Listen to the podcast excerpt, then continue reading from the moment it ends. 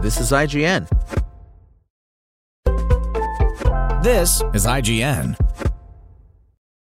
PG Psycho Goreman Review by Rafael Motamayor. Brought to you by Audible. At a time when 80s nostalgia is dominating pop culture and kids on bikes playing D&D get on freaky adventures on a daily basis, it feels refreshing to see a filmmaker take these same 80s movies tropes and plots and apply them to 90s Saturday morning cartoons and Japanese tokusatsu shows like Ultraman and Kamen Rider. The result is PG, Psycho Goreman an ass kicking, bone crushing, face melting love letter to practical creature effects that feels right at home with a triple feature alongside Teenage Mutant Ninja Turtles and an episode of Mighty Morphin Power Rangers. Made for those of us who grew up on those franchises and then developed a taste for bloody monster movies and dark humor. Canadian filmmaker Steven Kostanski follows his 2017 John Carpenter inspired Lovecraftian extravaganza, The Void, with PG, Psycho Goreman.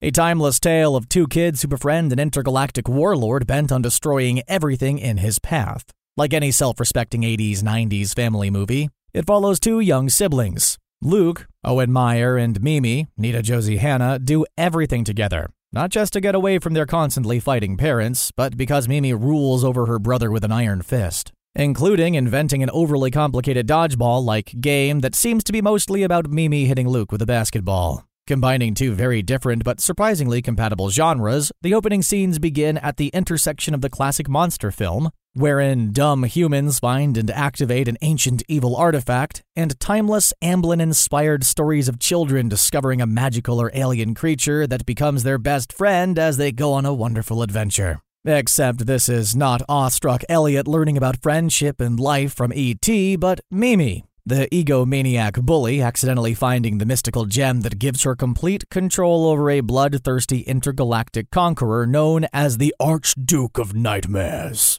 Matthew Ninaber. Rather than having her act like regular kids and run away, or even try to turn the alien into a gentle monster, Kostanski makes both the kid and her alien friend absolute monsters with complete disregard for decency or mercy, and gives them both an arc of learning to maybe care about others. Surprisingly enough, it works, and it's in large part thanks to Mimi. She may be even more of a monster than the Archduke of Nightmares, who Mimi takes great pleasure in renaming Psycho Goreman, PG for short, a brilliant joke in itself because this movie is anything but PG. Hanna plays Mimi with equal parts infuriating brattiness and enough badassery to gain a little admiration by the end. She threatens, insults, belittles, and punishes everyone around her, no matter their size. Like PG, she loves nothing more than being in power and having people fear her. But you can't help but root for Mimi a little bit because Hanna is clearly having an absolute ball. And it spreads to the rest of the cast and the film itself, especially when Mimi starts headlining a musical montage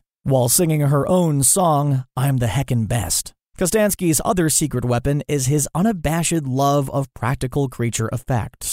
Where The Void was an homage to the kind of tentacled horror from the 80s, Psycho Goreman is the closest we'll get to an R rated Power Rangers movie with Lord Zedd as the protagonist. The practical rubber monsters, believe me, there are many more creatures where PG came from, are the right mix of complex creature design and low budget production charm. From the robotic religious zealot Pandora, Kristen MacCulloch, to a kid sized brain with eyes and tendrils, to what can only be described as a walking bucket filled with guts and skulls. The creatures feel like something straight out of Aqua Teen Hunger Force or early Peter Jackson movies, and it makes me want a whole cinematic universe exploring their past exploits conquering the galaxy, especially since the story behind them here is admittedly more than a bit thin. Despite its clear inspiration in children's shows, PG Psycho Goreman is definitely not for kids. While it finds the time to pull at the heartstrings and teach some valuable lessons about family and love, this is a hard R film, full of mutants, dismembered muggers, gross creatures, and absolute tons of gore. It had me busting a gut laughing as the fate of the world is decided by a game of dodgeball, and then took that busted gut and tore it to pieces and bathing in blood.